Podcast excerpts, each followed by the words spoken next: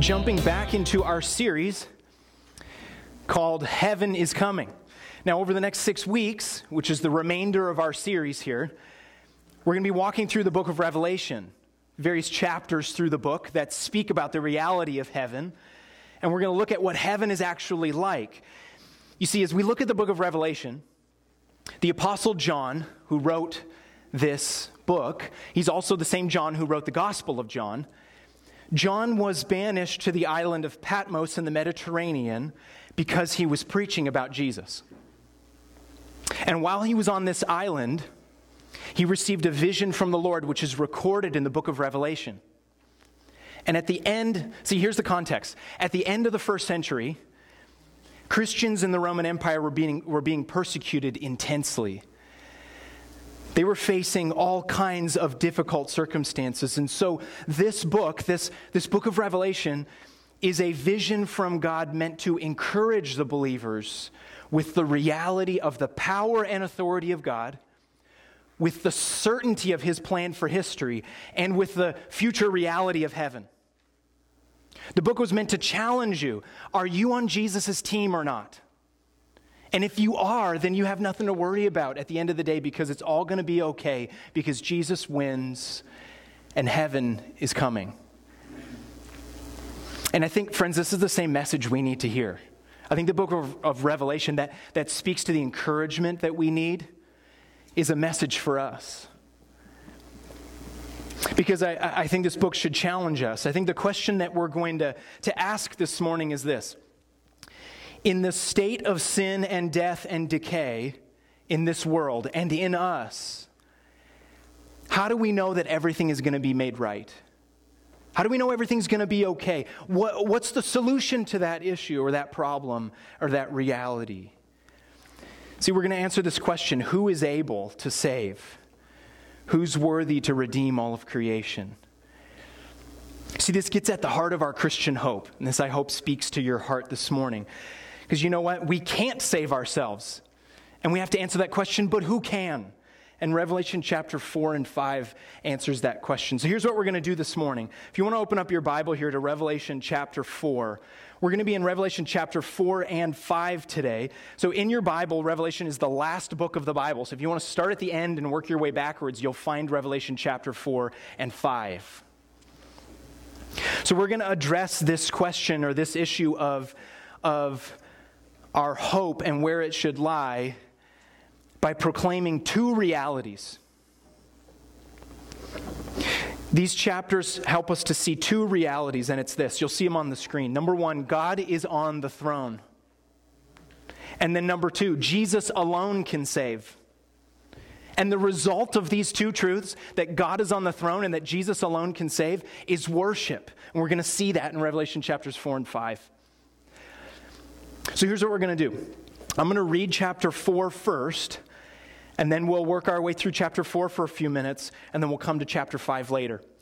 So let's read Revelation chapter 4, proclaiming this first reality that God is on the throne. So, this is the vision that John writes that he sees. Revelation chapter 4, starting in verse 1. After this I looked, and there before me was a door standing open in heaven. And the voice that I had first heard speaking to me like a trumpet said, Come up here, and I will show you what must take place after this. At once I was in the Spirit, and there before me was a throne in heaven with someone sitting on it. And the one who sat there had the appearance of jasper and ruby. A rainbow that shone like an emerald encircled the throne. Surrounding the throne were 24 other thrones, and seated on them were 24 elders. They were dressed in white and had crowns of gold on their heads. From the throne came flashes of lightning, rumblings, and peals of thunder. In front of the throne, seven lamps were blazing. These are the seven spirits of God. Also, in front of the throne, there was what looked like a sea of glass, clear as crystal. In the center, around the throne, were four living creatures, and they were covered with eyes in front and in back. The first living creature was like a lion, the second was like an ox, the third had a face like a man, and the fourth like a flying eagle. Each of the four living creatures had six wings and was covered with eyes all around, even under its wings. Day and night they never stopped saying, Holy, holy, holy is the Lord God Almighty, who was and is and is to come. Whenever the living creatures gave glory and honor and thanks to him who sat on the throne and who lives forever and ever, the 24 elders fall down before him who sits on the throne and worship him who lives forever and ever. And they lay their crowns before the throne and say, You are worthy, our Lord and God, to receive glory and honor and power. For you created all things, and by your will they were created and have their being. This is the word of the Lord. Now, as we look at this scene, here's the big picture of what's happening. John is having a vision of the current reality of heaven today. So let me explain what I mean here. This, this picture, what we see here, is what we call the present heaven or the intermediate state of heaven. What this means is that the new heaven and new earth has not come yet. We've talked about this already in our series that heaven, in the eternal sense, is going to be God's redeemed creation. So there will be a new earth that will be where the presence of God is with his people. And so this new heavens and new earth isn't here yet. And so when, when we look at this scene, we have to understand that this reality of a new heavens and new earth isn't here. It only will happen after the resurrection, after the judgment, after Jesus comes. And so when we, as, as, as people today, when we say that a loved one dies and goes to heaven, we have to stop and ask a question like, what do we mean by that if the new heavens and new earth isn't here yet? Where is this person in heaven today? So if you go all the way back to Genesis chapters 1 and 2, let me put a little context to it here. Human beings were created as a body and soul united together. We are never designed to be separated permanently and to live in some disembodied existence. Human beings are designed, and really what it means, the definition of what it means to be a human, is material and immaterial united together. So if you fast forward to the new heavens and new earth, the definition of what it means to be in heaven in a resurrected body is to be again in a bodily and spirit existence together. And so for all eternity, we will have that material and immaterialness to our humanity. But that resurrection hasn't happened yet. So the in between time between now when we're in body and soul and between heaven, the new heavens and new earth when we're resurrected with body and soul, we call the intermediate state. Now, this is a, a disembodied, temporary existence in the presence of God while we await the new heavens and new earth and our resurrection. So, if you're a Christian, this temporary existence is in the presence of God. And the Apostle Paul gives us a really vivid illustration of what this looks like, or at least how it feels to look ahead to that. It, it, you'll see on the screen here, I want to read an example here from Paul speaking and writing in Philippians chapter 1. He's writing as he's in jail, in chains, suffering for this church. And in the midst of his suffering, he says these words about his longing to be with Christ. So Philippians chapter 1 verse 21 says, "For to me to live is Christ, to die is gain. If I am to go on living in the body, this will mean fruitful labor, labor for me. Yet which what shall I choose? I do not know. I am torn between the two. I desire to depart and be with Christ, which is better by far. But it is more necessary for you that I remain in the body, in other words, for the church. Convinced of this, I know that I will remain and I will continue with all of you for your progress and joy in the faith. So that through my being with you again, your boasting in Christ Jesus may abound on account of me. See, what Paul says is if I'm here in the body, I'm doing labor for God's kingdom, and that's a good thing. But it is better by far, and I'm torn between the two because in my suffering, as soon as I depart this body, I am in the presence of Christ. That's that state that you, you go to the reality of the present heaven to be with God as you await the resurrection. It's this same uh, uh, uh, picture of when Jesus says to the thief on the cross, Today you will be with me in paradise. You will be with me today. That's what happens in this intermediate time as we await the new heavens and new earth. So, when you do take your last breath, let's think about this. When you do take your last breath and go to be with the Lord, what is the reality that you will see? This is what chapter 4 explains, and it should encourage us.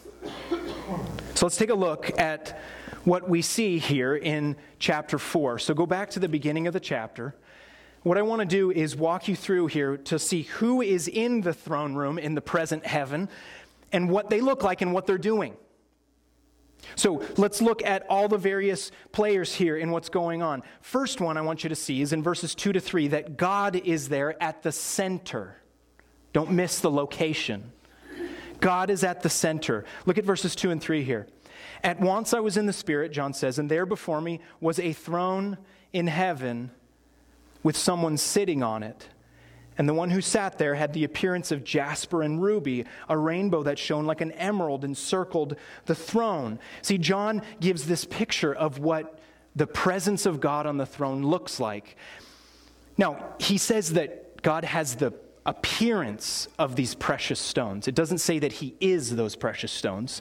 So John is trying to give a, an illustration or a way of visualizing something that is almost impossible to describe. How would you describe how God looks on his throne? He tries to use the most brilliant colors and precious stones that he can imagine to try and help us imagine it.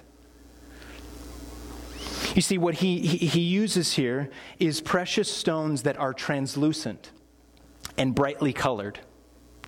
Because, as we know from other parts of the Bible, one way to understand the presence and the reality of God is that the Bible uses light. It says that God is light. And so, to use translucent, colorful stones to describe the presence and reality of God helps to show the brilliance of the glory of God as He's there on His throne. Translucent stones that reflect and illuminate His glory. See, these three stones, which jasper is clear, it's like, could be a diamond, we don't really know, but it's a clear, sort of opaque stone. Rubies are red, emeralds are green. They don't necessarily have individual significance, they're supposed to be taken as a whole together to describe the majesty and glory of God with the most brilliant colors that John can imagine. So God is at the center. Look at the next verse, verse 4. Who else is here? Surrounding the throne were 24 other thrones, and seated on them were 24 elders. They were dressed in white and had crowns of gold on their head. Now, there's a lot of, of uh, discussion about who these elders are from scholars of the New Testament. And most believe that these are angels that are tasked with a special task of serving God and executing his work over creation. That they've got a, a, task of worship and a task of, of doing the things that God asked them to do. They have a, a priestly role in a way. And the reason why there's 24 of them is because if you go all the way back to 1 Chronicles chapter 24, verses 4 to 5, God commanded the Israelites to have 24 orders of priests. And these 24 orders of priests over God's people I think, are reflective of the reality of the present heaven, where there are the 24 orders, if you will, of these angels that work in a priestly function around the throne of God. So they're dressed in white, which represents purity. They have gold crowns, which represents delegated authority from God. Okay, who else is here? Look at verse 5 and the beginning of verse 6. From the throne came flashes of lightning, rumblings, and peals of thunder. In front of the throne, seven lamps were blazing. These are the seven spirits of God. And also in front of the throne, there was what looked like a sea of glass, clear as crystal. So the other uh, uh, person that is here is the Holy Spirit. Now, the, the thunder and lightning and the, the blazing lamps are to be taken together as a symbol of judgment and of God's work. And your Bibles, like mine, They often say the seven spirits of God. Another way to say it is the sevenfold spirit of God. And the number seven in the Bible is a symbol of perfection. And so this is talking about the reality of the Holy Spirit being right in front of and with God the Father on the throne, executing his work in the world. Okay, the next one, look at the end of verse 6. There's some other symbols here. We don't have time to touch on them all. But in the center, this is the middle of verse 6, in the center around the throne were four living creatures. And they were covered with eyes in front and in back. The first living creature was like a lion, the second was like an ox, the third had a face like a man, and the fourth was like a flying eagle. And each had four of the four living creatures had six wings and was covered with eyes all around and even under its wings. Can you imagine John having this vision of these four living creatures and how terrifying that would be? You see, these images are taken directly from Ezekiel chapter 1. If you want to spend some time this next week reading Ezekiel chapter 1, you can even read the first 10 chapters. It gets into the same details of the present reality of heaven. Isaiah chapter 6 is another one if you want to read Old Testament passages that speak about the same reality. But here's the point these four living creatures are probably angels that John is envisioning, and there's some kind of a representation there with the, the, the, physical features they have that represent all of the various types of creatures in God's creation. Because what, what, they, uh, what they may represent is the noblest, the strongest, the wisest, and the swiftest creatures in God's creation known to John. If he thinks of the most noble creature, it's a lion. The strongest, it's an ox. The wisest, it's a human being. And the fastest would be an eagle. And so he's trying to sort of cover all the bases, if you will. And so these, these angels that are right around the center of the throne, their six wings represent their power and their speed to execute what God wants to do, to uh, have authority over his creation. And their eyes represent how they see everything to help God in his omniscience, in him being all knowing. Okay, let's stop here because there's a lot of symbols here about what's going on. But I think we need to visualize what's happening in the throne room spatially. Like, what does it actually look like? God is at the center his glory and holiness and power are shining all around him. In front of the throne is the Holy Spirit, who's the agent of judgment. Immediately around the center are the four living creatures who help rule creation. Surrounding them are the 24 elders, the angels who do God's bidding and act in a priestly role. And then here's the question what are they doing? When they look to the center and see God. Look at verse 8, the middle or end of verse 8. Day and night, they never stop saying, Holy, holy, holy is the Lord God Almighty, who was and is and is to come. He is eternal, He is past, present, and future. God Almighty over His creation. They never stop saying those words.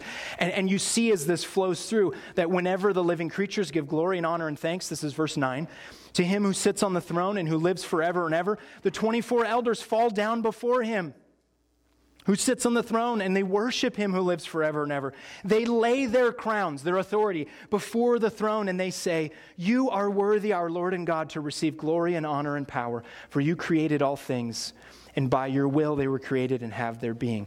Listen, the worship that they are doing is because of the reality that God is the creator. Do you see how that ends there? You are worthy because you created all things, and because by your will they were created, and by your power you sustain them. God is above and, and, over everything and is worthy of worship constantly. See, we need to go back to our original con- concern this morning, our original question. In the painful reality of sin, painful reality of sin in us, the painful reality of evil and sin and decay and death in the world around us. We have to ask this question where do we place our hope? What is the reality that is more real in a sense than all of this suffering that we experience? See, the picture of the throne room of heaven is clear. No matter the circumstances of your life, God is on the throne today, right now. Just as the persecuted Christians of the first century, whom John brought this vision to, needed to picture the reality of the throne room of heaven because they were suffering. We need to visualize the reality of God ruling and reigning over his creation. We have to submit and entrust ourselves to God's authority because he is the one who created and sustains all things. And so here's where we arrive at our next question, and this is where we get to chapter 5. If God is on the throne, and yet there is the reality of sin and of death and decay and of evil, how will this reality of sin and death and evil be defeated? Because God's on his throne, so who's going to do something about it? You see, how the question comes how will God execute his authority? He rules over creation, he's worthy of our worship, but his holiness, his judgment, who he is as God, needs to be, needs to be brought to bear in the midst of our sin and decay and evil. And so, this is where John then turns in his vision in chapter 5 to answer that question. And the truth that we see here is that Jesus alone is able to save. So, here's what I want to do to, to approach chapter 5. This is one of the most magnificent chapters of Scripture in all of the Bible. And I want to prepare you with the symbols that you're going to see. Because I want to do is take a few minutes to walk through what we're going to see in chapter 5 before I read it. And then I want to just read the chapter, the text, this passage of Scripture, and let it stand on its own. Because I can tell you, friends, I do not need to add anything to what Revelation 5 says. So here's what we're going to do let's walk through uh, a few comments here about what we're about to see in chapter 5, and then I will read it. So, this whole chapter describes the transfer of authority from God the Father to God the Son. In other words, we just saw in chapter 4 that God is, is sitting on the throne. And so now who's going to who's gonna achieve God's plan for history? It's the transfer of authority to the Son where God, uh, the Father, God the Son, and God the Spirit will rule over creation together. The second thing we're going to see is that there's a, a, picture here of a scroll. And I want to describe what a scroll, what this symbol means in, in the uh, ancient world. You see, the scroll here in chapter 5 is symbolic of God's plan for all of redemptive history. His redemptive plan for everything.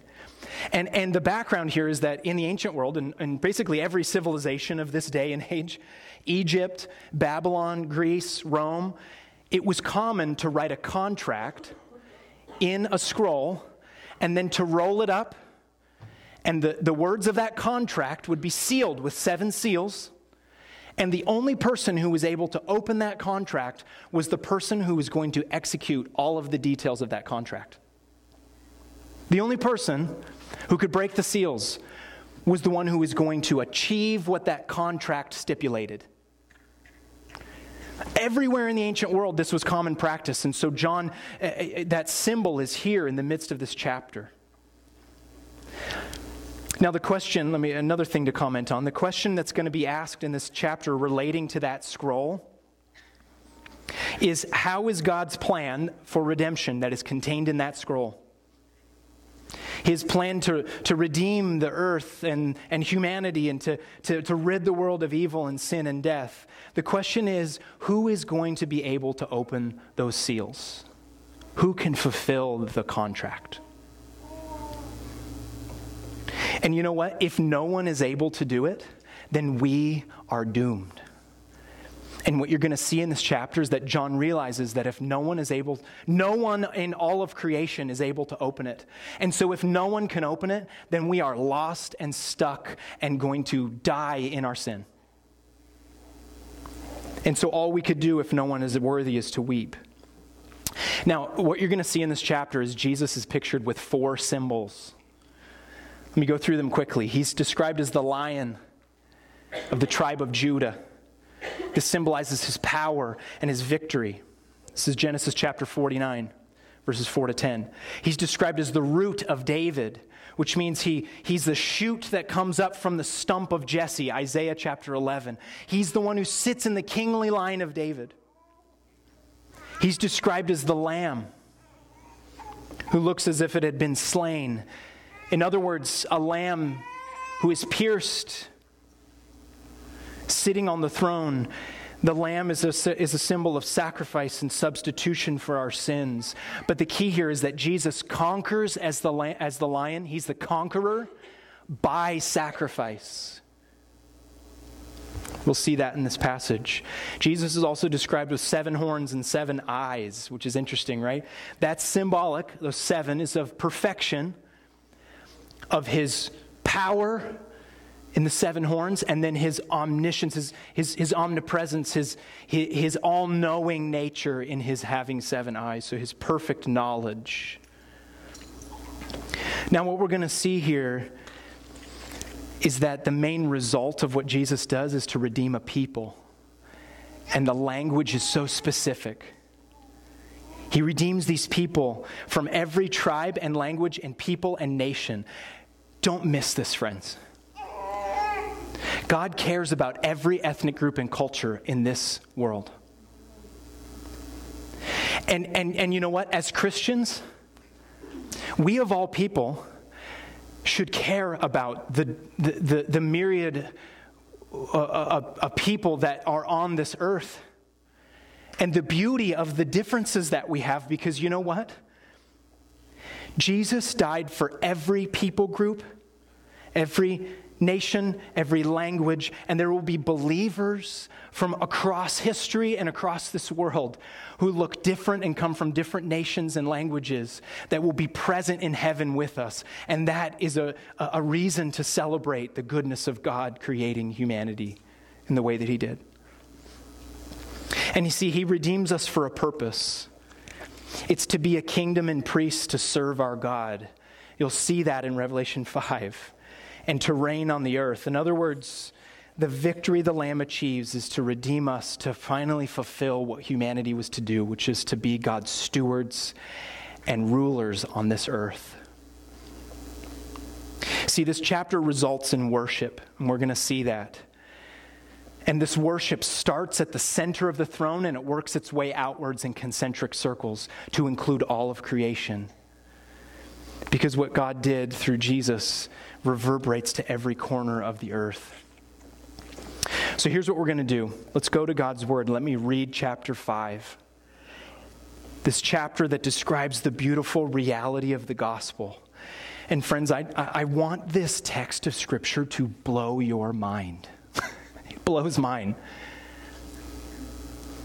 I want you to see the pitiful reality of our sin and the glory of the sacrifice of Christ and the fact that Jesus is deserving of all worship. So let's read. Hear these words from Revelation chapter 5. Then I saw in the right hand of him who sat on the throne a scroll with writing on both sides and sealed with seven seals.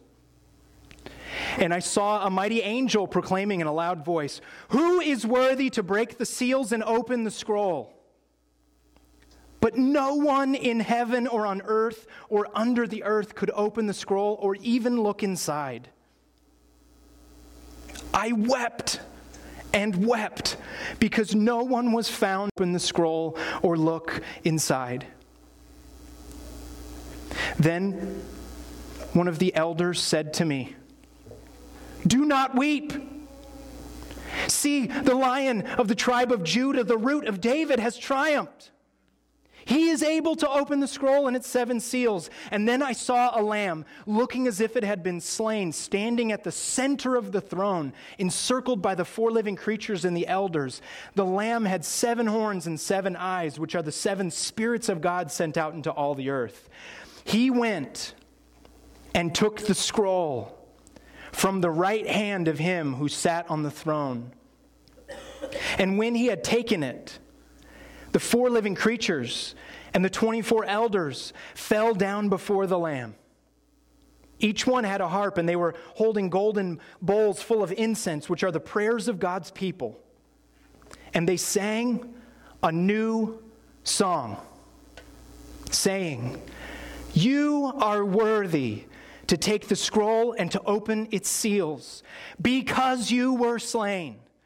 And with your blood, you purchased for God persons from every tribe and language and people and nation. You have made them to be a kingdom and priests to serve our God, and they will reign on the earth.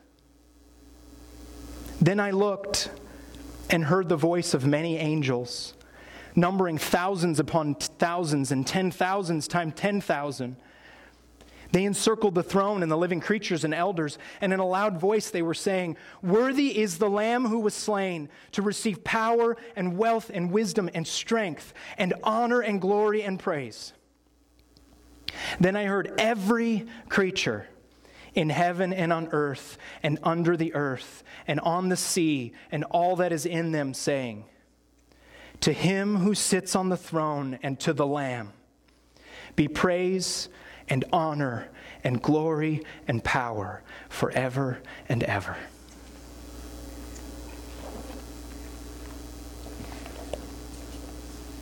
Friends, we're going to join in the worship that is happening right now in heaven because of what Jesus did, that he is able to open the scroll. We're going to watch a video actually of a song that describes using the exact language of Revelation 5. It is a song from this chapter. And we're going to listen to the words of this song and watch, and then after we watch this, we will sing this song together. And I want you to see how this song sets up the desperate state of our sin and death and evil and then how this song expresses that central truth of Revelation 5 that and answers this question who is able to open the scroll. So let's watch together.